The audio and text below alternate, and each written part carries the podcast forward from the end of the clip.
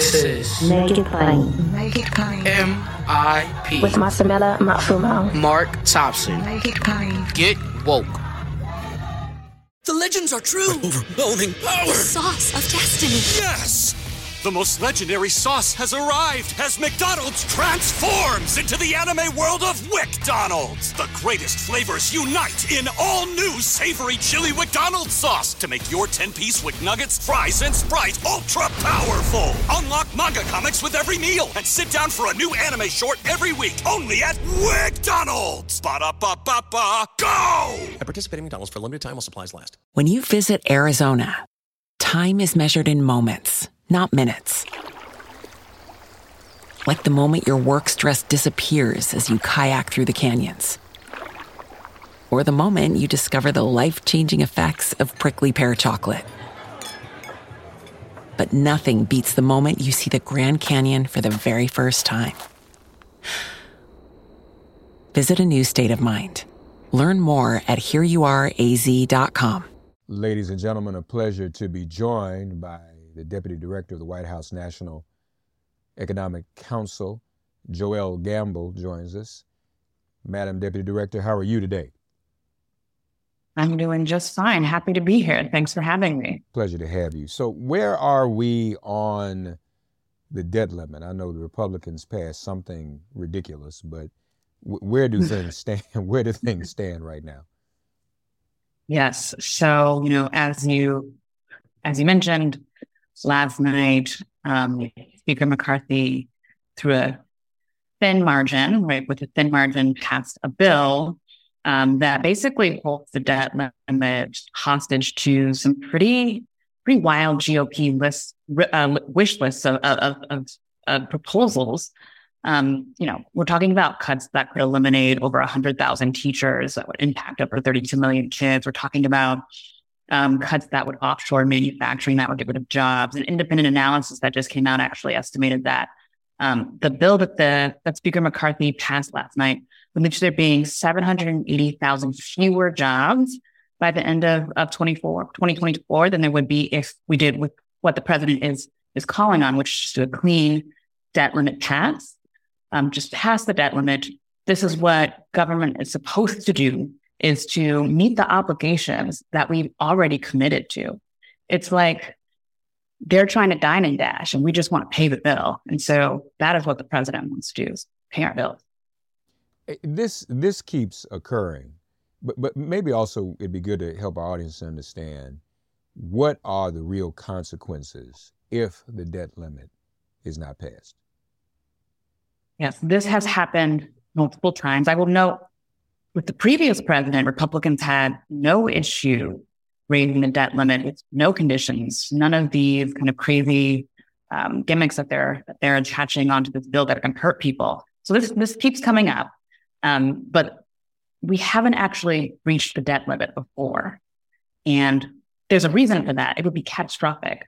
It would mean higher borrowing costs, right? That would affect businesses, families, right? It would mean that we couldn't meet our actual bills. So people who rely on, you know, Social Security, Medicare, those kinds of things are in jeopardy. We would probably see a major, you know, economic consequences that would affect people's jobs, right? That would affect, you know, firms' ability to produce. It's it's really like almost unimaginable. And so that's why, you know, at the end of the day, we have been able to pass debt limit increases time in and time out because not doing it is, is irresponsible. And it's ridiculous that Speaker McCarthy is trying to hold the debt limit hostage to these ideas that would just hurt people. What passed in the House ultimately, does, does the Senate have to approve? The Senate would have to approve it, but the Senate is not interested in approving all of these. They would hurt people. And so they're not interested in doing that. Yeah. Um, it, it, is is there any sense that the American public, um, because this, I wonder if this is still a little wonky for people to understand, or do you all get the sense mm-hmm. that the American public gets the urgency of the debt limit being passed? I think the American people expect us to handle this responsibly, which is what the president is trying to do. I mean, they've heard time in and time out of this debt limit coming up again and Republican brinksmanship getting in the way and I imagine that many people are tired of having to do this over and over again, have this big fight over policies that just should be discussed elsewhere. They, if the Republicans want to talk about spending, like let's talk about spending when we when we talk about spending. And so, you know, for the American people, we should just get this done, pass a clean debt limit increase. Yeah. So what's what's the timetable now, Madam Deputy Director? What what is where's the clock? How close are we to the deadline? Yes. So the Department of Treasury does all it can, some creative tactics to try to make sure that we can pay our bills as long as they can. But that's going to, we're going to run out of things that we can do. And so that's going to happen in early June. It's the most recent, uh, most recent estimate. And so there's not that much time. We just need to get this done. And, and if, I mean, it, it, it always gets done, but you know, uh, some people, probably not you like me, we didn't. We knew it would happen, might happen. Some people didn't think they would overturn Roe, and then it happened. Um, so we can't just, just, just say that this is not going to happen. They're going to get it together and pass it. What is the contingency? What does the Economic Council do? How do you all prepare for the worst case scenario, the contingency, if they don't pass this thing? We are just focused on passing this limit increase. We, of course, you know, if if things don't go as they should, but you know, we don't even want, really want to entertain that possibility. We are, of course, going to do everything that we can to make sure that the the U.S. economy stays on track. But it's really to the point where we should not even have to plan for those contingencies because this is just a matter of good governance. And if we cannot actually pass a debt limit increase, that will be a complete failure of governance, which is why the president has been so focused on not trying to negotiate over this, not trying to make it a political thing. Because as you know, when politics enters the fray, things get messy. We don't want things to get messy. We just want to pass the debt limit increase without all these gimmicks. And, and obviously no negotiation because there really shouldn't be a negotiation. This is just to continue to pay bills. What is there to negotiate? There's nothing to trade off. You shouldn't be trading anything. We just want to keep pay the bills, keep the government open, continue to have things function. Exactly. If the GOP and Speaker McCarthy is interested in talking about spending cuts, we have a budget process. That's where you talk about those things. Right. Um, but but not on the debt limit. And just folks to show you all how tight this was, I think it would the vote was, uh, if I'm not mistaken, 217 to 215, right? I mean, it's I mean, there's not a big majority to begin with. So and these are not policies that are popular with the American people.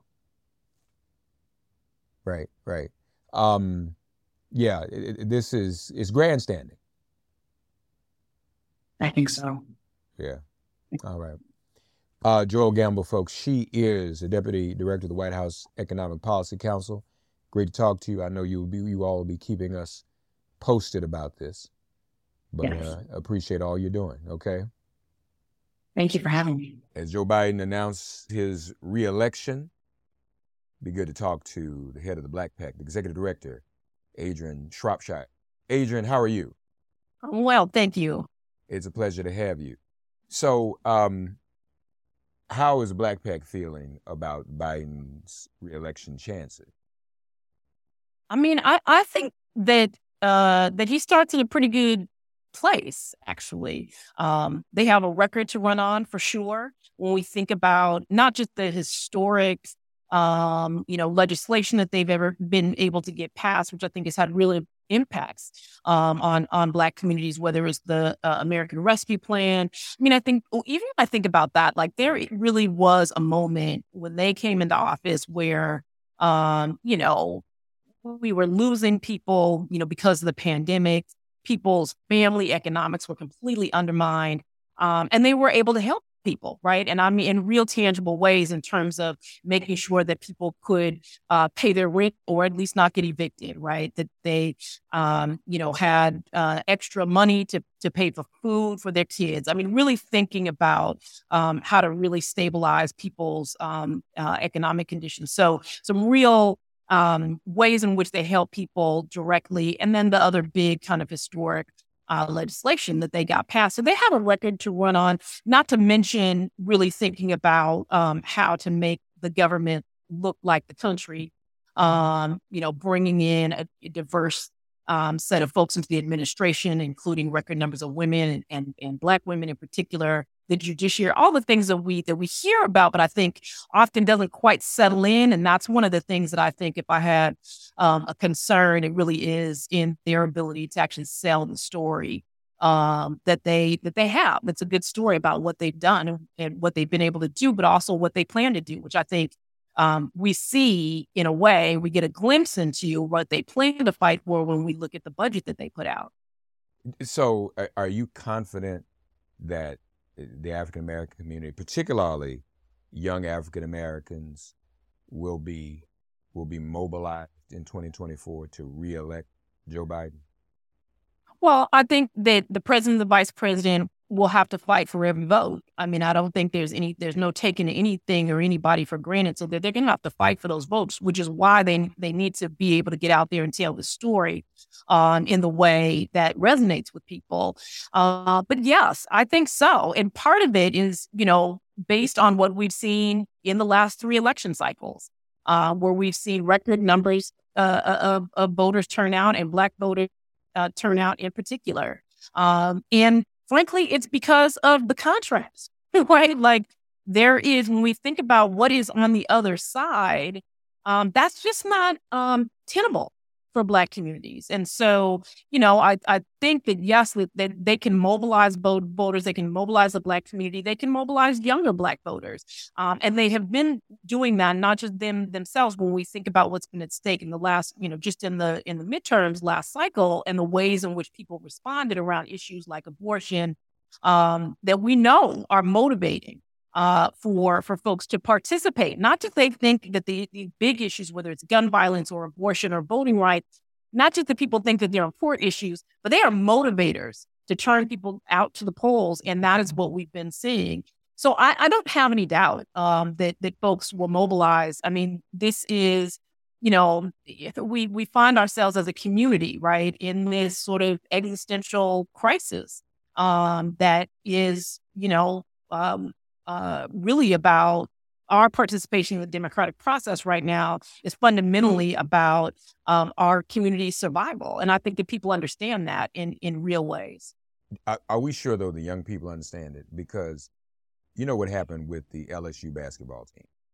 And it troubled me because I watched yes. social media. Wow. And a lot of young African Americans were like, okay, I'm finished with Biden. And I know that was in the moment. I think you're right. Yeah. When people look at it, I mean, there's a clean glass and there's a dirty glass, obviously. Yeah. And mm-hmm. Trump, neither Trump nor DeSantis, and nobody else. I mean, who else are they going to nominate? Um, mm-hmm. not even. I don't think that passes muster. But I, I mm-hmm. do. I do worry. Yeah. We're yeah. talking about um, and and a president who's an octogenarian. Mm-hmm. Um, and we should not be ageist people get questions about that, you know. Right, yes. Mm-hmm. And then in fairness, some people say, well, you know, why didn't the sister run? Um, and then there's some who say we don't see Vice President Harris enough, visibly enough. Mm-hmm. Can Can you talk about all that? I just want to be sure that uh, yeah. we cover these bases because yeah. I think these are things that are that are gonna come up. You're right, um, and I think that um, many of those questions, doubts, um, came up in 2022, right? In 2019, throughout the throughout the the, the presidential primary process, um, and into the the campaign. Um, and and yes, I mean we we have seen you know uh, moments um, where they could have been better, uh, where they could have done better. Uh, my my sort of uh, take uh, on it is how they have responded, right? Um, in in many ways, and even in that incident with with the LSU uh, basketball team, the response was pretty swift, right? They they pretty quickly clarified um, that that is not happening, right? Like we respect those young women and what they did, um, and that they and they alone will have the honor of being invited uh, to the White House. So they reacted pretty quickly. Um, I think that they, um, and I, I, think that they have learned, right, um, the importance of making sure that they get in front of, um, you know, stories um, that actually don't reflect, you know, who, who that administration is and the sort of values of the administration. But those, obviously, those concerns and those doubts um, are out there. There was uh, the question about, you know, his age, which I, I agree with you, right? I don't, I don't know that that is the primary thing that we should be focused on. But those, those questions existed during the 2020 campaign, Um, and I think that essentially what the administration and what Biden has said um, in some ways is, well, just watch what I do, right? Um, watch how I work, right? For uh, for the communities that um, that we know that we need to be uh, uh, lifting up. Uh, and so all of the things, right, um, that they've been able to do again. So I think that that's important. I think that the, the, this, you know, I, I get really concerned around about what is underneath, right? The questions that get raised about the vice president, right? Um, all I ever see her doing is working, right? Uh, while I, you know, she she is on top of the most pressing issues um, in the country right now um, whether it is uh, abortion and really taking uh, the lead in in you know voicing the need for us to protect uh, a woman's right to choose, whether it is her you know coming down to y'all right and saying we cannot have um, uh, state legislatures run by Republicans throwing black folks out of the legislature, right? There are uh, there are things that we won't tolerate, and we're going to stand by those people who are on the right side of history. So whether it's her, you know, uh, going on her, you know, historic trip to Africa and trying to make the connection between African American and the African continent and what America is prepared to do um, to help advance um, some critical issues. So I, I have to wonder, right, what is underneath there? We know it's sexism.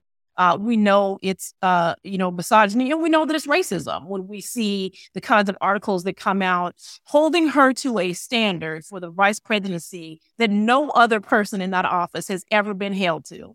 Um, and so, I, from my perspective, we, we're not going to do that, right? We're not going to hold her to a different standard uh, because folks got issues uh, with her gender or with her race. We're gonna we're gonna protect her. We're gonna say what she's been doing, right? We're gonna say um, how she is helping to move uh, the country forward. And I think we need to be careful um, about allowing those kind of narratives to take root in our own community uh, where they don't, where it just simply does not belong. And so we're, we're going to tell the truth, right? Uh, but that is also, that is not to say that we're also not going to say, here's where they need to be doing better. Right. Right. right here right. are the things that they need to do better on. Here are the ways that they, here are the issues that they need to be addressing and how they need to address them for our community to see ourselves um, in the progress um, of the country. No, that that's also also very important. Um, it, it, what do you think about this primary calendar? I mean, we're going to start in South Carolina for a change. That's not happened before.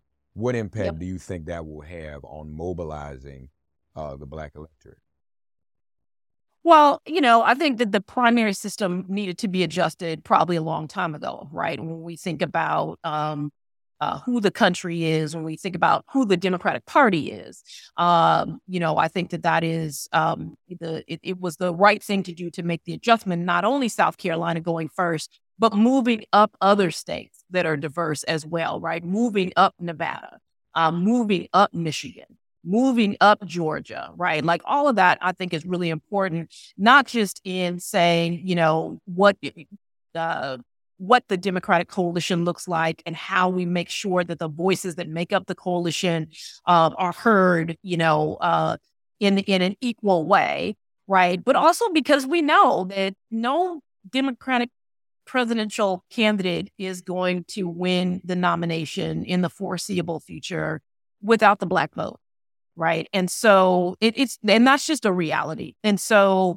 when we think about then that that process um you know i don't think that we should you know the challenge is, is that you start someplace else that isn't very diverse and there is what we've seen in the last you know both in 2020 but also during um uh, 2008 this sort of yeah, you know, people start to catch momentum and then suddenly reality catches up with them, right? Like, uh, like here, here, here is the nominee that the base of the party actually wants versus sort of a distortion um, that was coming out of the, the the old primary system. So I think that that's important. I think it'll be important for motivating voters. We've seen that in the last couple of uh, election cycles as well, or presidential election cycles, the sort of motivation uh, that comes when people feel like the candidate is on a roll. I think we'll see, uh, we'll be able to have a conversation earlier about what it looks like to motivate Black voters and young Black voters and, and younger voters of color in general. I think we'll be able to start that conversation much earlier and have them weigh in much earlier just because the primary order has changed.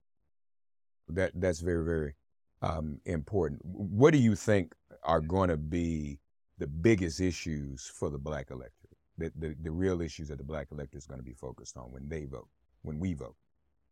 Well, you know, in you know, we do a lot of polling um, because we feel like it's really important for us to do our own research so that we understand our community.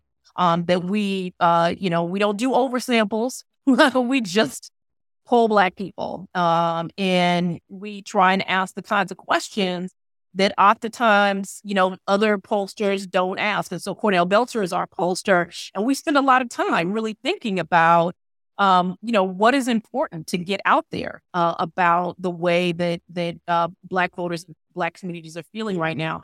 And I will say that over the last five years that we have been around, um, and we've been doing uh, polling, the issues, quite frankly, remain the same. Uh, they're very similar in terms of the issues, and they may shift places, you know, every once in a while. Uh, but we know that it is the economy, right? We know that it is healthcare right? We know that it is education. We know that it is gun violence, right? And sometimes that shows up as crime, right? As being a, the crime is an important issue. But really, when you get underneath that, what people are concerned about is gun violence.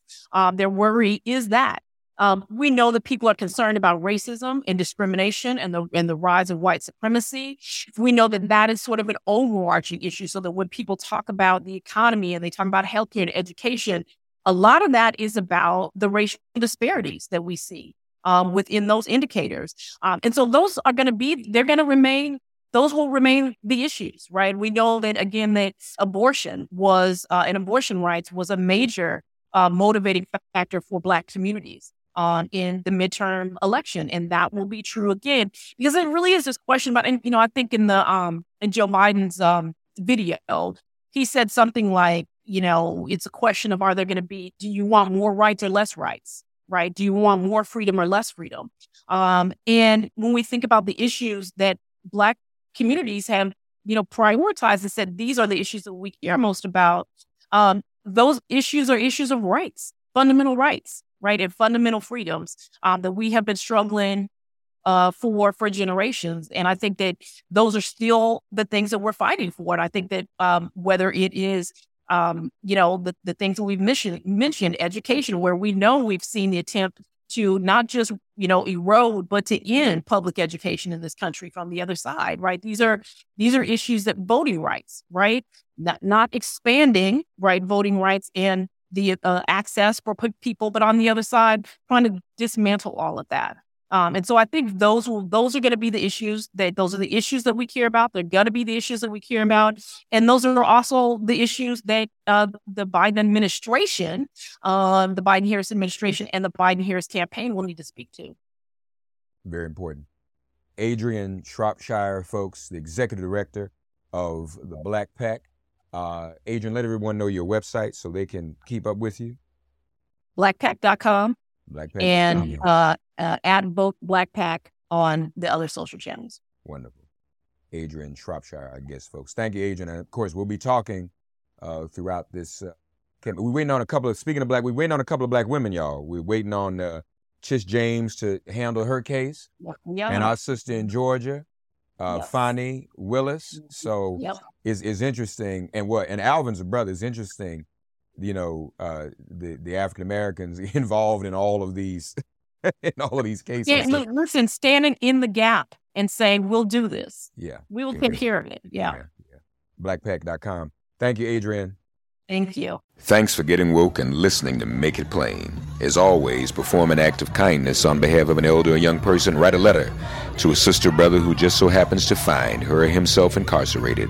Offer libations to the ancestors upon whose sturdy shoulders we all now stand. And above all, give thanks to the God of your understanding by whatever name you call her and him. All God asks of us is that we give each other love. Thanks for giving MIP love. And please remember to subscribe and give us a five star rating. If all hearts and minds are clear, it has been made plain.